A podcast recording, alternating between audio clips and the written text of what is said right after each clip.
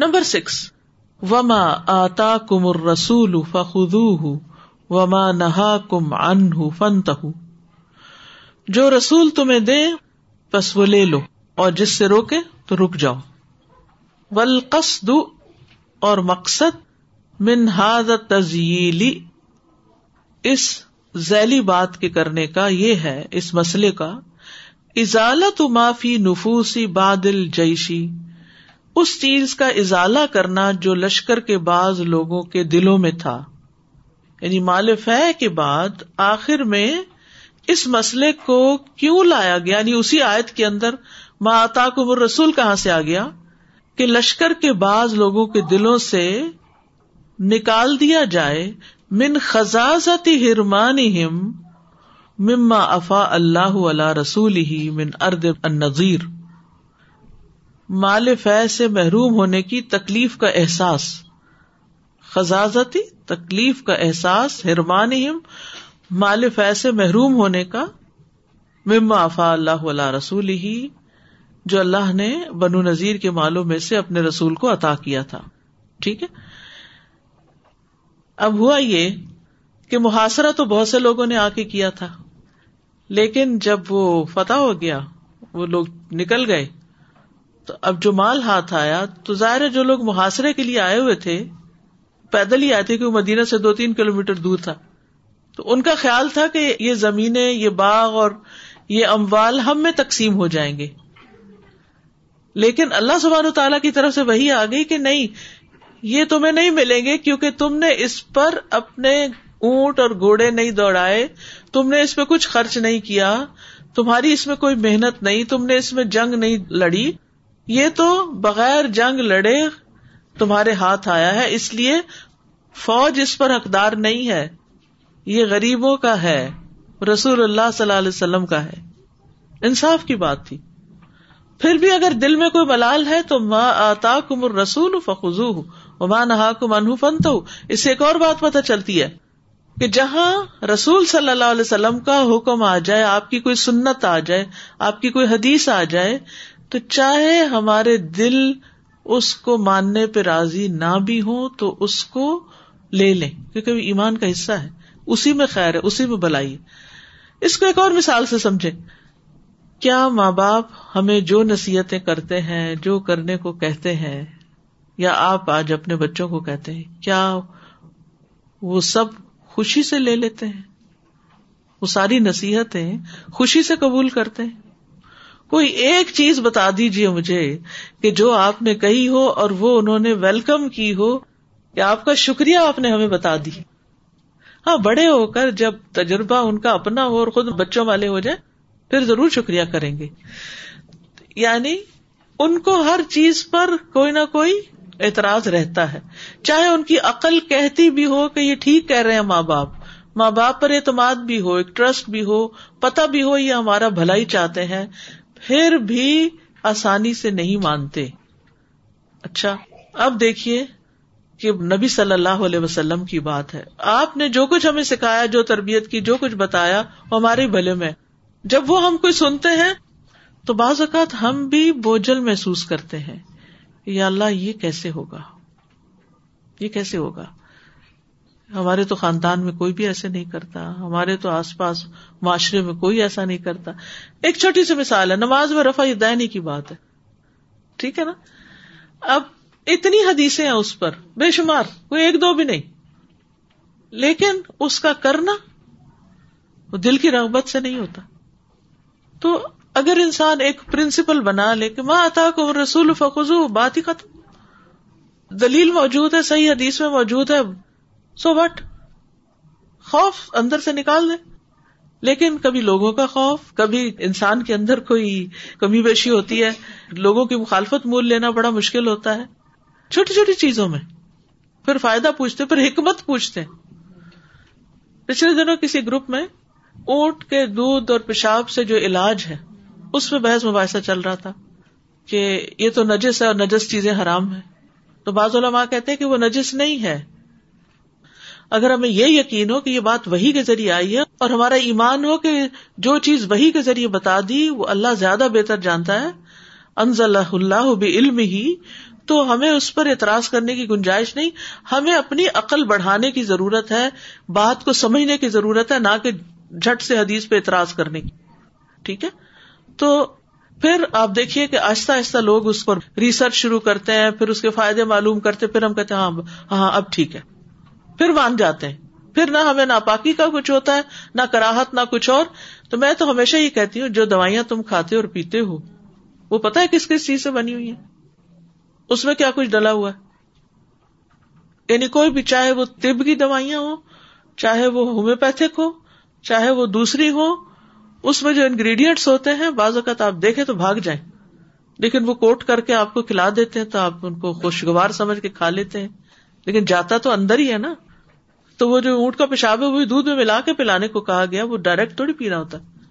اور تجربہ بتاتا ہے کہ اس سے لوگوں کا علاج ہوا, استسقاء کا جو پیٹ میں پانی پڑ جاتا ہے, اور بھی اس طرح کی لا علاج بیماریاں. تو ما آتاکم الرسول, ٹرسٹ کرو, فخذوہ, لے لو, وما نہاکم عنہ فانتہو, چاہے وہ مال فے ہو, مال غنیمت دے رہے ہیں لے لو, فے نہیں دے رہے نہاکم عنہ فانتہو, دل میں ملال بھی نہیں لاؤ. اصل ایمان یہ ہے کہ دل میں ملال نہ ہو. ٹھیک ہے جی.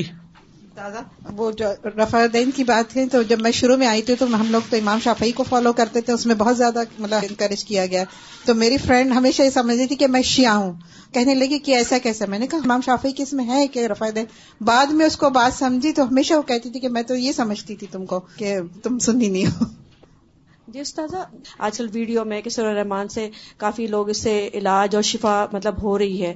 تو میں کبھی کبھی سوچتی ہوں کہ جو باتیں اللہ تعالیٰ نے اور ہمارے رسول صلی اللہ علیہ وسلم نے ہمیں بتا دی ہیں, کہ پورا قرآن شفا ہے, اور آج جب سائنس پروف کر رہا ہے کہ اس کی وائبریشن میں ایسا ہے ویسا ہے, اور ویڈیو اور لوگ پوسٹیں ایک دوسرے کو بھیج رہے, تو اتنی تکلیف ہوتی ہے کہ ہم اللہ پہ ایمان لانے کے لیے سائنس پہ ٹرسٹ کریں گے کہ وہ کوئی سائنس کا پروف چاہیے. ہاں پروف چاہیے کہ ہارٹ کے پیشنٹ ایسے صحیح ہو گئے ویسے صحیح ہو گئے. تو یہ بات تو اللہ تعالیٰ نے ہمیں پہلے ہی بتا دی ہے. ان باتوں کو پڑھ کے اعتماد بڑھ جاتا ہے, اور جب قرآن میں کوئی چیز پڑھتے ہیں تو اس درجے کا ایمان نہیں آتا. اسی بات کو میں یہ سوچ رہی تھی کہ پہلے تو ہم نہیں مان رہے ہوتے, اور جب پروو ہو جاتا ہے تو پھر کہتے ہیں یہ دیکھو ہمیں پہلے سے پتا تھا, ہمارے رسول نے بتایا تھا. صحیح. السلام علیکم. سادہ صرف یہ پیار کی بات ہے, اگر آپ نے پہلے سے ایمان اور قرآن سے پیار کیا ہو نا, تو اس کی بات پہ پہلے ہی ایک دم سے دل سے لگ جاتی ہے. اور جیسے سائنس سے لوگوں نے پیار کیا ہے نا ایکچولی بچپن سے, اور میتھ سے, تو وہ جب بات کیلکولیشن کی آتی ہے یا سائنس کی آتی ہے تو پہلے دل کو لگتی ہے, کیونکہ اس سے جو فائدے پہنچے ہیں اس کی وجہ سے. جی. السلام علیکم. جیسے شروع میں ہم یہ پڑھ رہے تھے کہ ہمیں اللہ پہ ٹرسٹ ہونا چاہیے جب ہم کوئی بھی کام کرتے ہیں, تو میں ویسے ایک چھوٹی سی مثال دے رہی ہوں. میں جب بھی گھر میں رات کو اپنا الارم سسٹم آن کرتی ہوں, میں ہمیشہ کہتی ہوں بسم اللہ, میں کہتی ہوں اللہ تعالیٰ یہ میں دنیا کی چیز کر رہی ہوں, but ultimate if I am going to be get protected it will be you. بالکل. اسباب تو اللہ تعالیٰ نے ہی اختیار کرنے کو کہا ہے, اور وہ بھی اس کے حکم سے ہی کرتے ہیں. ایک شخص آیا اور اپنا اونٹ باہر کھلا چھوڑ کے اندر آ گیا. آپ نے پوچھا کہ اس کو باندھا, تو کہا نہیں میں نے تو توکل کیا. کہا نہیں اعقل و توکل, اونٹ باندھ کے آؤ اور پھر توکل کرو. استاذ ابھی آخری پوائنٹ جو ہم ڈسکس کر رہے تھے کلاس میں, کہ جو بھی اللہ اور ان کے رسول صلی اللہ علیہ وسلم نے اس کو لے لے, یہ ہے کہ دل میں ملال نہ ہو. تو ہم یہ سوچ رہے تھے ہمارا دل کیسا ہونا چاہیے, قلب سلیم. ابراہیم علیہ السلام کے بارے میں کیا کہا گیا ہے, ان کا دل کیسا تھا, قلب سلیم. ہمیشہ ایک دل میں بے چینی ہونی چاہیے کہ ہمیں جہاں سے سچ پتہ چلے قرآن اور سنہ کے بارے میں, ہم اس کو کیسے ایکسیپٹ کر کے اس کو اپنی لائف میں استعمال کر لیں.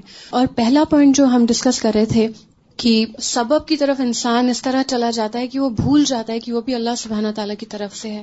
تو ہم نے جو حدیث سنی ہے کلاس میں جس نے لوگوں کا شکر نہیں ادا کیا, اس نے اللہ کا شکر نہیں ادا کیا, تو ہم اس میں بھی اللہ کا ہی شکر ادا کریں کہ اللہ یہ سبب آپ نے بھیجا, سبب بھیجا. بالکل. تو اس کی وجہ سے صحاباؤں کی طرف اتنا خیال جاتا ہے کہ اگر ان کا جوتے کا فیتا بھی کھو جاتا تھا تو اللہ سبحانہ تعالیٰ سے مانگتے تھے, تو وہ فیتھ اللہ سبحانہ تعالیٰ پہ کہ اللہ یہ سبب دے دیجیے کہ جوتے کی لیس بھی ہمیں مل جائے. تو وہ یقین ہونا چاہیے. السلام علیکم سنادا جی، یہ جو سب سے پہلا پوائنٹ تھا نا کہ اسباب اختیار کرنا اور اسباب پہ توکل کرنا، اس بارے میں ہم مسلمان جو ہیں وہ ہمیشہ دو ایکسٹریمز کا شکار رہتے ہیں. یا تو ہم یہ کہتے ہیں کہ اسباب اختیار ہی نہیں کرنے چاہیے، صرف اللہ پہ توکل کرنا چاہیے، یا پھر جب ہم اختیار کرتے ہیں اسباب تو انہی پر ہم بھروسہ کرنے لگتے ہیں. اور یہ ہماری زندگی کے ہر ایسپیکٹ میں یہ چیز شامل ہے. اور تلاوت سنتے ہوئے استاد میرے ذہن میں خیال یہ آ رہا تھا کہ جس طرح ان لوگوں نے اپنے درختوں پر اور اپنے قلعوں پر اور ان ساری چیزوں پر بھروسہ کیا، تو میرے ذہن میں غزوہ خندق کے واقعات آ رہے تھے کہ مسلمانوں نے اس وقت خندق کھودی، حالانکہ وہ بہت مشقت کا کام تھا، لیکن انہوں نے اس پہ توکل نہیں کیا، انہوں نے اللہ سبحانہ و تعالیٰ پہ بھروسہ کیا. السلام علیکم صاحب، یہ بات ہے نا کہ جو نبی صلی اللہ علیہ وسلم کہیں وہ لے لو اور جسے منع کریں وہ رک جائیں اس سے. تو جنرلی ہم کہتے بھی and we try to do it, but at the same time ہم یہ بھول جاتے ہیں کہ when we try to do this we might have to lose سم تھنگ، اور جب وہ لوز کرنے کی بات آتی ہے نا تو پھر ہم سنت کو چھوڑ دیتے ہیں. اور یہ اٹس ٹرو انسیڈنٹ، ریسنٹلی ہماری فیملی میں ایسا انسیڈنٹ ہے کہ جب ہم نے اس کو فالو کرنا چاہا سنت کو، and we were told and we have been deprived of many things just because we were doing like this. تو الحمدللہ یہ کہ ہم نے وہ لوز تو کی بہت ساری چیزیں، لیکن ایٹ دا سیم ٹائم ہمارا دل سیٹسفائیڈ تھا کہ what we did it was according to سنت. یاد رکھیے الٹیمیٹلی وہ سب لوٹتا ہے، یہ بھی یاد رکھیے. اس وقت یہ تھوڑی چاہیے ہوتی ہے، اللہ تعالیٰ امتحان میں ڈالتا ہے انسان کو. السلام علیکم و رحمۃ اللہ وبرکاتہ. استاذ یہ جو نمبر سکس پوائنٹ ہے، اس میں یہ لفظ یہاں پر استاذ دوبارہ ذرا ہزا یا حال حزازت ارمانی بل قصد من ختم احکام الفیء بهذه الخاتمۃ الکریمہ. جی جی یہ نہیں سمجھ آئی، مال فیء کے احکام کو اس حکم پر ختم کرنے کا کیا مقصد ہے؟ ما آتاکم الرسول فخذوہ وما نہاکم عنہ فانتہوا، یعنی اس پہ کیوں ختم کیا گیا ہے اس کو، سمجھ گئے؟ یہ مطلب ہے. السلام علیکم سازا، پہلی دو آیتیں ہیں یہاں کے جو نمبر ون اور نمبر ٹو جو لیا ہوا ہے، مطلب یہاں پہ اللہ پہ توکل سے جو ہے اپنا تھوڑا سا پرسنلی ایکسپیرینس ہے کہ جب میں ابھی پاکستان سے آئی تو مجھے سمجھ نہیں آ رہا تھا کہ میرا اتنا زیادہ مس ہوا ہوا ہے، اور وہاں تو کوئی ایسی سچویشن ہی نہیں ہوتی تھی، ماحول نہیں، کچھ نہیں، یہ کچھ کر پاتی وہاں. تو یہاں آ کے اب ہر وقت اس یوز میں رہی. تو ایک دن میں نے سسٹر کو ہی کال کر لیا اور پوچھا کہ اب میں کس طرح کروں، اب ٹوینٹی ایٹ کو جوائن کروں یا ٹوینٹی نائن کو کنٹینیو کروں. اور اس میں مجھے یہ بھی تھا کہ چھ سورہ سے کوئز بھی ہیں اور ٹرانسلیشنز بھی ہے، تو کس طرح کیچ اپ کروں گی. ان سے مجھے کچھ ٹپ ملی اور پھر اللہ پہ بھروسہ کر کے ہر نماز پھر اللہ سے دعا کرتی رہی، اللہ آپ پہ بھروسہ کرتی ہوں، آپ میرے وقت میں برکت ڈال دیجیے گا. مجھے یقین کریں میں نے اللہ پہ بھروسہ کیا اور اللہ نے کچھ ٹائم میں ایسی برکت دی کہ وہ جو گھر کو وائنڈ اپ کرنا، گھر کی جو ساری کلیننگ اور سب، اس کے ساتھ ساتھ سب کچھ کیا. اور مطلب تین چار دن کے اندر چھ سورہ کے کوئز بھی میرے ختم ہو گئے اور ٹرانسلیشن بھی آج جو دو رہتی ہیں وہ آج دینی ہے. تو اللہ نے اتنی مجھے برکت دی. اور تھوڑا سا آد کے سورہ حشر کو پڑھا لیکن ابھی سر سے نہیں، لیکن صرف اور صرف اللہ پہ بھروسہ، کسی کی مدد نہیں لی میں نے اس کام میں کہ نہیں، دعا اللہ سے کی. جی اللہ سے. بس ایک ٹپ مجھے ضرور ملی ان کی، اور ان کا بھی شکریہ ادا کیا کہ آپ کو ان کو فون کرنے کا بھی اللہ نے ہی میرے دل میں ڈالا. بالکل کہ میں فون کر کے پوچھوں تو صحیح کہ آگے کرنا کیا ہے. جزاک اللہ. کیونکہ مشورہ تو اچھا ہوتا ہے نا، انسان کسی معاملے میں صاحب امر سے مشورہ کرے جس سے متعلق وہ چیز ہے. السلام علیکم، میں پوائنٹ نمبر ففتھ کا سوچ رہی تھی، کئی لا یکونوا دولۃ بین الاغنیاء منکم. اس میں یہ کہ جتنا جو امیر ہوتا ہے نا اس میں مال کی اتنی ہرس زیادہ ہوتی ہے، جو اغنیاء کا اللہ تعالیٰ نے ورڈ یوز کیا نا. اور وہ پھر ایک طرح سے کہنا چاہیے کہ وہ حریص بھی ہوتا ہے، بخیل بھی، بخل بھی اس کے اندر آتا ہے کہ میں سمیٹ کے مال اپنے پاس ہی رکھوں اور پھر جو ہے وہ میں دوسروں پہ بھی خرچ نہ کروں. اب اس کے اندر جو اللہ تعالیٰ نے کہا نا کہ یہ ایک تاریخی جملہ ہے کہ مال جو ہے وہ پورے معاشرے میں گردش کرے، اور شروع سے لوگ جو ہیں وہ اسی اس کے اندر ہیں کہ صرف پیسہ سمٹ کر چند خاندانوں میں نہ آ جائے، چند لوگوں تک نہیں رہے. لیکن اب دیکھیے دنیا کے اندر کہ غربت کا احساس دیکھیے جو غربت پائی جاتی ہے، اور جو امیر امیر ترین لوگ ہیں وہ اور سمیٹنے کے اندر لگے ہوئے ہیں، جبکہ اللہ تعالیٰ کہتے ہیں کہ پورا معاشرہ سب کو اللہ تعالیٰ وہ پیسہ دے. تو مقصد اس کا مال فیء کا جو سب سے بڑا ہے نا وہ یہی ہے کہ مال جو ہے وہ غریبوں، مسکینوں، اور تاکہ جو غنی لوگ ہیں ان کے دلوں کے اندر یہ تنگی پیدا نہ ہو. بالکل، اسی لیے اگلی آیات میں للفقراء المہاجرین کی بات سب سے پہلے کی گئی کہ وہ اس کے مستحق ہوں. اس میں میں یہ سوچ رہی تھی کہ پہلے اس کی ریزننگ بتائی ہے کہ اس اس وجہ سے یہ مال تو میں نہیں مل سکتا، لیکن پھر وہی ہے کہ انسان لاجک پیش کرتا ہے کہ بھائی ہم گئے تو تھے، اگر وہ جنگ ہو جاتی تو پھر یہی مال غنیمت بن جاتا تو پھر ہمیں مل جاتا، تو کیوں نہیں، ہماری نیت تو تھی. تو پھر اس کے بعد کہا ہے کہ نہیں، جو رسول کہے وہ کر لو اور ورنہ چھوڑ دو. بالکل یہی جواب ہے اس سوال کا جو آپ پوچھ رہے تھے نا، کہ لا یکون دولتن بین الاغنیاء منکم. نمبر سیون، ولا یجدون فی صدورہم حاجۃ مما اوتوا ویؤثرون علی انفسہم ولو کان بہم خصاصہ، اور وہ اپنے دلوں میں کسی قسم کی حاجت نہیں پاتے اس میں سے جو وہ دیے گئے، یعنی مہاجرین فقراء. یہ انصار کے بارے میں آیا تھا. وَيُؤْثِرُونَ عَلَىٰ أَنفُسِهِمْ، اور وہ ان کو اپنے اوپر ترجیح دیتے ہیں، وَلَوْ كَانَ بِهِمْ خَصَاصَةٌ، اگرچہ وہ خود بھوکے ہی کیوں نہ ہوں. فَأَخْبَرَ عَنْهُمْ بِأَنَّهُمْ يَبْذُلُونَ مَا عِنْدَهُمْ مِنَ الْخَيْرِ مَعَ الْحَاجَةِ، بس اللہ سبحانہ وتعالیٰ نے ان کے بارے میں خبر دی. اخبر عنہم بِأَنَّهُمْ، کہ وہ يَبْذُلُونَ خرچ کرتے ہیں، بذل ہوتا مال خرچ کرنا، ما عندہم جو ان کے پاس ہے، من الخیر مال میں سے، ما الحاجتی حاجت کے باوجود، یعنی انہیں خود بھی ضرورت ہے پھر بھی خرچ کرتے ہیں. یہ قابل تعریف بات ہے. یہاں ایک ہے ایکسٹرا ہے تو کسی کو دے دو، اور ایک ہے خود بھی ضرورت ہے پھر بھی دو کسی کو. وَأَنَّهُمْ لَا يَكْرَهُونَ مَا أَنْعَمَ بِهِ عَلَىٰ إِخْوَانِهِمْ، اور وہ ناپسند نہیں کرتے، لا یکرہونا، کراہت نہیں کرتے، ما انعم بہ، جو انعام کیا اللہ نے جس کے ساتھ، علی اخوانہم، ان کے بھائیوں پر. کون سے بھائی ہیں یہ؟ مہاجرین. یعنی اللہ نے ان کے مہاجر بھائیوں پر جو انعام کیا وہ اسے ناپسند نہیں کرتے، کہتے ہیں اللہ کا شکر ہے ان کو بھی ملا. سبحان اللہ، کتنی بڑی کوالٹی ہے یہ، کسی کی نعمت پہ خوش ہونا، کسی کو جو ملے اس پہ خوشی کرنا. کیا دل ہوگا ایسے انسان کا. یہ انصار کے دل تھے، بہترین لوگ جنہیں اللہ نے اپنے کام کے لیے چن لیا. وَزِدُّ الْأَوَّلِ الْبُخْلُ، پہلے عمل کی ضد بخیلی ہے، اپوزٹ، لَا يَجِدُونَ فِي صُدُورِهِمْ حَاجَةً وَلِي. وَزِدُّ الثَّانِي الْحَسَدُ، اور دوسرے عمل کی ضد حسد ہے، یعنی حسد نہیں کرتے، بخل نہیں کرتے، حسد نہیں کرتے. وَلِهَٰذَا كَانَ الْبُخْلُ وَالْحَسَدُ مِن نَوْعٍ وَاحِدٍ، یہی وجہ ہے کہ بخل اور حسد ایک ہی قسم سے تعلق رکھتے ہیں، یعنی بخل کی وجہ سے حسد ہوتا ہے یا حسد بخل کا سبب بنتا ہے. فَإِنَّ الْحَاسِدَ يَكْرَهُ عَطَاءَ غَيْرِهِ، کیونکہ حاسد دیگر لوگوں پر اللہ کے عطیے کو ناپسند کرتا ہے. کسی کو کچھ ملے تو حاسد کو برا لگتا ہے. اب اپنے اندر جھانک کے ہم دیکھیں کہ ہمارے اندر حسد ہے یا نہیں. جب کسی کو کچھ مل رہا ہوتا ہے، کوئی نمبر زیادہ آ گئے، کوئی پوزیشن مل گئی، کوئی اولاد مل گئی، کوئی مال، کوئی اچھی جاب مل گئی، کسی کو اچھا گھر مل گیا، کسی کا کوئی اچھا سودا ہو گیا، کوئی تعریف ہی ہو گئی. سبحان اللہ، ایوری ڈے پرابلم. کسی کی کوئی تعریف ہوگی، ٹیچر نے شاباش کہہ دیا، نمبر زیادہ آ گئے.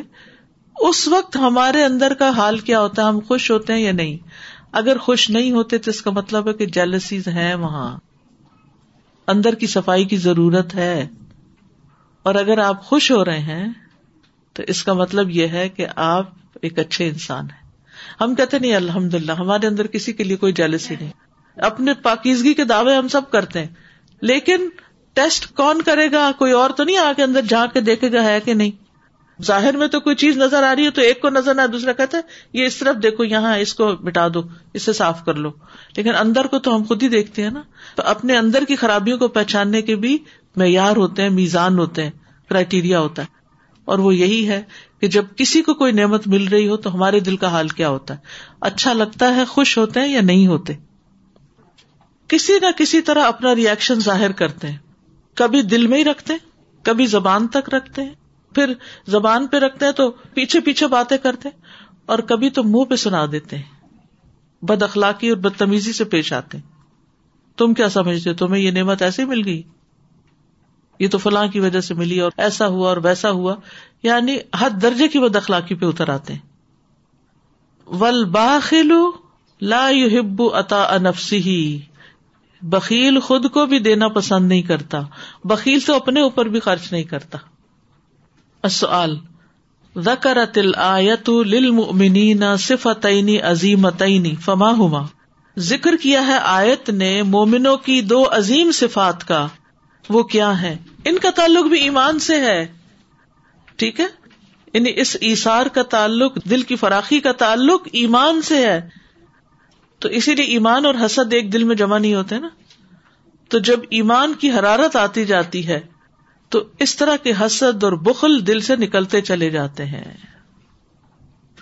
اب دیکھیے ہمارے خاندانوں میں، سوشل سیٹ اپ میں زیادہ تر ناراضگیاں، جلن، کوڑن کس بات پہ ہوتی ہے؟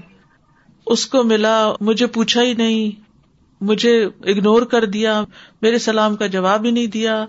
خوشی اور غم کے مواقع پر یعنی خوش نہ ہوتے ہیں نہ ہونے دیتے ہیں، خود ساختہ مسائل کھڑے کیے ہوئے ہیں صرف اپنے دلوں کی تنگی اور بخل کی وجہ سے. انسیکیورٹیز، جیلسیز، اپنا اچھا بھلا گھر ہے، کسی اور کو مل گیا تو مبارک تک نہیں دی کہ انہوں نے کہاں سے لے لیا، کسی کی اچھی گاڑی دیکھی تو جل اٹھے کہ یہ ان کو کہاں سے مل گئی، یہ کیوں ایسی گاڑی رکھتے ہیں. تو کسی کی بھی نعمت پر، کسی کی بھی خوشی پر اللہ کی طرف سے جو عطا اس کو ہوتی ہے، یہ تو اللہ کے فیصلے ہوتے ہیں نا، کسی کو کوئی چیز ملنا یا نہ ملنا اللہ کا فیصلہ نا. تو اللہ کے فیصلوں پہ ناراض ہونا تو اپنی ہی بدبختی کی علامت ہے. پھر اس کی وجہ سے رشتوں میں بہت دوریاں آ گئی ہیں، محبتیں ختم ہو گئی ہیں، دلوں کی خوشی ختم ہو گئی. جو انسان خوش ہونا چاہتا ہے نا، اس کی زندگی میں نمبر ایک کوئی کام ہونا چاہیے کرنے کے لیے جس کو لک فارورڈ کرے، سم تھنگ ٹو ڈو، کوئی چیز ہونی چاہیے، کوئی مشن، کوئی کام، کوئی انسان ہونا چاہیے جس سے وہ محبت کرتا ہو، سم تھنگ ٹو لو.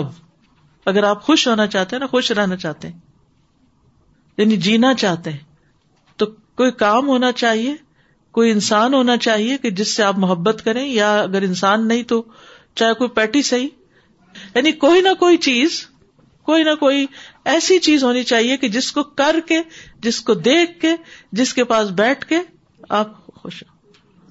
اور کوئی نہ کوئی مینٹر ہونا چاہیے کہ جو آپ کو گائیڈ کرتا رہے، جو آپ کی تربیت کرے. پہلے ایسا ہوتا تھا، کوئی شیخ ہوتا تھا، استاد ہوتا تھا، کوئی مربی ہوتا تھا، مینٹر ہوتا تھا، جو انسان کو، وہ اگر خفا ہے، اداس ہے، پریشان ہے تو اس پر اس کو رہنمائی کرتا تھا، کوئی خوشی ملی تو اس کو نبھانا بتاتا تھا، جس کے پاس وہ کنفائیڈ کر سکتا تھا کہ میرے ساتھ یہ مسئلہ چلے، کیونکہ انسان ہر ایک کے ساتھ ہر ایک بات. اب آپ دیکھیے کہ ہمارے معاشرے میں یہ چیزیں ہی ختم ہو گئی ہیں، بچے ماں باپ تک کے پاس نہیں بیٹھتے، اور اس میں صرف بچوں کا قصور نہیں ہے، اس میں ماں باپ بھی اکولی ریسپانسیبل ہیں کہ وہ ہر وقت جو بات کرتے ہیں وہ چبھنے والی ہوتی، وہ بچوں کو چب ہی رہی ہوتی ہیں، سوئیں چب ہوتے رہتے ہیں ان کو کسی نہ کسی بات کی، جس کی وجہ سے وہ پھر اوائڈ کرنا شروع کر دیتے ہیں، اسکیپ کرنے لگتے ہیں کہ نہ ان کی شکل دیکھیں تو نہ ان سے کوئی بات سنیں. یعنی کہ بچے کی وجہ سے پریشان ہوئے، اب یہ پریشانی تو بچے پہ ہی واپس ڈالنی ہے نا، اسی کو ہی پریشان کرنا ہے. تو اس لیے جب تک آپ صبح اٹھتے ہیں اور آپ کے پاس کوئی کام نہیں ہے نا کرنے کا، جس کے لیے آپ دوڑ سکیں، جس کے لیے آپ کو انتظار ہو کہ مجھے یہ کام کرنا ہے، اور جس کے لیے آپ تیار ہو رہے ہیں، تو آپ خوش نہیں رہ سکتے.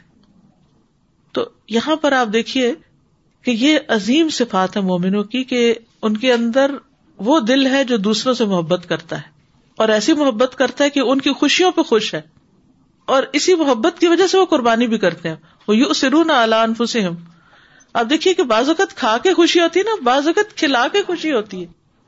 آپ نے کئی دفعہ دیکھا ہوگا، خصوصاً ماں تو اس ایکسپیرینس سے اکثر ہی گزرتی نا، بچہ کچھ کھا لے تو ماں سمجھتی ہے میں نے دگنا کھا لیا، خود بھوکی بھی رہ لے اور اگر بچہ کھا لے تو سکون. پھر ہر ایک سے شیئر کرتے، اس نے آج ٹھیک دودھ پی لیا، پورا فیڈر ختم کر دیا. یہ خوشی کی خبر ہوتی ہے جو شیئر کرنی ہوتی ہے. نمبر ایٹ، وَيُؤْثِرُونَ عَلَىٰ أَنفُسِهِمْ وَلَوْ كَانَ بِهِمْ خَصَاصَةٌ، اور وہ اپنی ذات پر دوسروں کو ترجیح دیتے ہیں خواہ خود بھوکے ہی کیوں نہ ہوں. وَهَذَا إِنَّمَا هُوَ فِي فُضُولِ الدُّنْيَا، اور یہ دنیا کی زائد ضرورت چیزوں کے بارے میں ہے. لَا الْأَوْقَاتِ الْمَصْرُوفَةِ فِي الطَّاعَةِ، نہ کہ اطاعت میں، نیکی کے کاموں میں استعمال ہونے والے اوقات پر. ترجیح دیتے ہیں. یعنی یہ یؤثرون علی انفسہم جو ہے اس کا تعلق دنیا کی ضرورت سے زائد چیزوں سے ہے یا دنیا کی چیزوں سے ہے, مال متاع سے ہے, اطاعت کے اوقات سے نہیں ہے جو کہ ہم اکثر کرتے ہیں. یؤثرون علی انفسہم, نماز مختصر کر دیتے ہیں کہ ہم کسی کو خوش کرنا چاہتے ہیں, اب ہم لمبی نماز پڑھیں گے, تسبیح کریں گے, وہ سر پہ کھڑا ہے, اس کو جواب دینا ہے, وہ کیا سوچے گا, قرآن کا اپنا پڑھنا کم کر دیں گے, اور یعنی نیکی کے جو کام ہے کسی کی وجہ سے کہ نہیں اس کو اصل میں ٹائم دینا تھا نا, وہ بچے کو ٹائم دینا تھا, اس کو دینا تھا, اس کو دعا بھی نہیں مانگتے. اب مثلا سلام ہی نماز سے پھیرا نا, اتنے میں بچہ آ گیا نا, تو بجائے اس کے کہ آیت الکرسی تو پوری کر لیں, وہ بھی چھوڑ کے اس سے بات کرنے لگے کہ کہیں یہ چلا نہ جائے میری آنکھوں سے دور. تو ایثار جو ہے نا اپنی ذات پر دوسروں کو ایثار کرنا, وہ کس پہ ہو, دنیاوی چیزوں میں ہو, عبادات میں نہیں کہ کسی کی خاطر نماز چھوڑ دینا, کیا آج وہ میری نماز رہ گئی کیونکہ وہ میرے ہمسائے ملنے آ گئے تھے. نہیں بھائی, نماز تو پڑھنی ہی پڑھنی ہے, چاہے کوئی ہمسائے نہیں, کوئی سات سمندر پار سے آئے, نماز تو پھر بھی پڑھنی ہے. یہ ایثار نہیں ہے. فَإِنَّ الْفَلَاحَ كُلَّ الْفَلَاحِ فِي الشُّحِّ بِهَا, کیونکہ بے شک ساری کی ساری کامیابی نیکی کے کاموں میں استعمال ہونے والے اوقات میں بخل کرنے میں ہی ہے. یہاں بخل ضروری ہے, یہاں شو ہونی چاہیے کہ جو آپ کا ٹائم بلاک ہے. اور اس میں آپ دیکھیے کہ جو لوگ دنیا میں ایکسل کرتے ہیں, دنیا کی کامیابیاں چاہتے ہیں, دنیا میں کوئی فیم نیم کمانا چاہتے ہیں, وہ کیا کرتے ہیں, جتنے بھی پروفیشنلز ہیں, بڑے بڑے لوگ ہیں, وہ کیا کرتے ہیں, جو انہوں نے کام کرنے ہوتے ہیں نا اپنے, ان کاموں کے لیے جو اوقات وہ مقرر کرتے ہیں ان کو لاک کر لیتے ہیں, ٹائم لاک کرتے ہیں. اس کا کیا مطلب ہے ٹائم لاک کرنے کا؟ جی نو سے دس بجے میرا میٹنگ ٹائم ہے, اس ٹائم پر میں معذرت خواہ ہوں آپ سے ملاقات نہیں کر سکتی. یا دس سے گیارہ میرا ٹیچنگ ٹائم ہے, گیارہ سے بارہ میرا ریڈنگ ٹائم ہے, فلاں فلاں ٹائم ہے. تو وہ جو آورز انہوں نے اپنے فکس کیے ہوتے نا, اس میں وہ کسی کو دخل اندازی نہیں کرنے دیتے. یہ کامیاب لوگوں کی بہت بڑی صفت ہوتی ہے, اپنے گول سیٹ کیے, پھر ان گولز کو اچیو کرنے کے لیے اپنے ٹائم لائن سیٹ کی, اپنے اوقات مقرر کیے, پھر ان اوقات میں کوئی دوسرا کام نہیں, دنیا ادھر سے ادھر ہو جائے, کچھ اور نہیں, وہی کرنا ہے, تب کام ہوتا ہے. یہ جو اسکول آپ آتے ہیں, پھر ٹائم ٹیبل ہوتا ہے, پھر پیریڈ ہوتے ہیں نو سے دس, یہ دس سے گیارہ, یہ ساری تقسیم اوقات کیوں ہوتی ہے؟ اسی لیے ہوتی ہے نا تاکہ وہ کام ہو جائے اور پھر کنسسٹنسی کے ساتھ ہو. اب اگر ادھر کلاس ہو رہی ہے اور ادھر کوئی آپ کا ملنے والا آ گیا, اور وہ میں اصل میں یہاں سے گزر رہی تھی تو میں نے سوچا کہ راستے میں الہدا ہے تو وہ کلاس میں ہوگی تو میں ذرا ان سے ملتی چلوں. اب آپ کہیں میں بہت بڑی قربانی کر رہی ہوں آپ کے لیے کہ سب کچھ چھوڑ کے باہر آپ کی خدمت میں حاضر ہوں, تو یہ اپنے ساتھ جاتی ہے. یہاں بخیلی جائز ہے, یہاں شح جائز ہے, یعنی معذرت کر سکتے کہ معذرت خواہوں میں ایک گھنٹے بعد ملوں گی, اس وقت نہیں آ سکتے. ایک تو ہمیں پہلے فرق ہی نہیں پتا چلتا کہ کہاں نو کرنی اور کہاں نہیں کرنی, کیا امپورٹنٹ ہے کیا نہیں امپورٹنٹ, کیا ارجنٹ ہے اور کیا امپورٹنٹ ہے, یہ اس کی تقسیم ہمیں نہیں پتا ہوتی. پھر جب ہم مقرر بھی کر لیتے ہیں تو پھر ہم کہتے ہیں ہائے فلانا کیا کہے گا, چاہے دل ہو یا نہ, قربانی نہیں, وہ مجبوری ہے. تو ان چیزوں سے باہر نکلنے کی ضرورت ہے, اپنے آپ کو آرگنائز کرنے کی ضرورت ہے. اندھا دھند احکامات پر بھی عمل نہیں ہوتے, ان کو بھی سوچ سمجھ کے کرنا ہوتا ہے کہ کس چیز سے متعلق ہے. پھر وہ کہتے ہیں فَمَن لَّمْ يَكُن شَحِيحًا بِوَقْتِهِ تَرَكَهُ النَّاسُ عَلَى الْأَرْضِ عَيَانًا مُفْلِسًا, جو شخص اپنے وقت کے بارے میں بخیل نہ ہو, یعنی لوگ اس کا وقت لے جائیں سارا, تو لوگ اس کو زمین پہ بالکل ننگا اور مفلس چھوڑ دیں گے, نوچ کھائیں گے, اس کو کہیں کا نہیں چھوڑیں گے, کچھ نہیں کرنے دیں گے, چاہے اپنی اولاد ہی کیوں نہ ہو. اگر آپ ان کو یہ نہیں کہیں گے میرے نماز کا وقت ہے, تو وہ کوئی اپنے رونے لے کے بیٹھے رہیں گے آپ کو سنانے کے لیے. نبی صلی اللہ علیہ وسلم کیا کرتے تھے, جب گھر میں ہوتے تھے, گپ شپ چل رہی ہوتی تھی, گھر کے کام کر رہے ہوتے تھے, جو ہی اذان ہوتی تھی سب چھوڑ کے اجنبی ہو کے مسجد چلے جاتے تھے. یہ ہے کرنے کا طریقہ, عبادتوں میں کمپرومائز نہیں.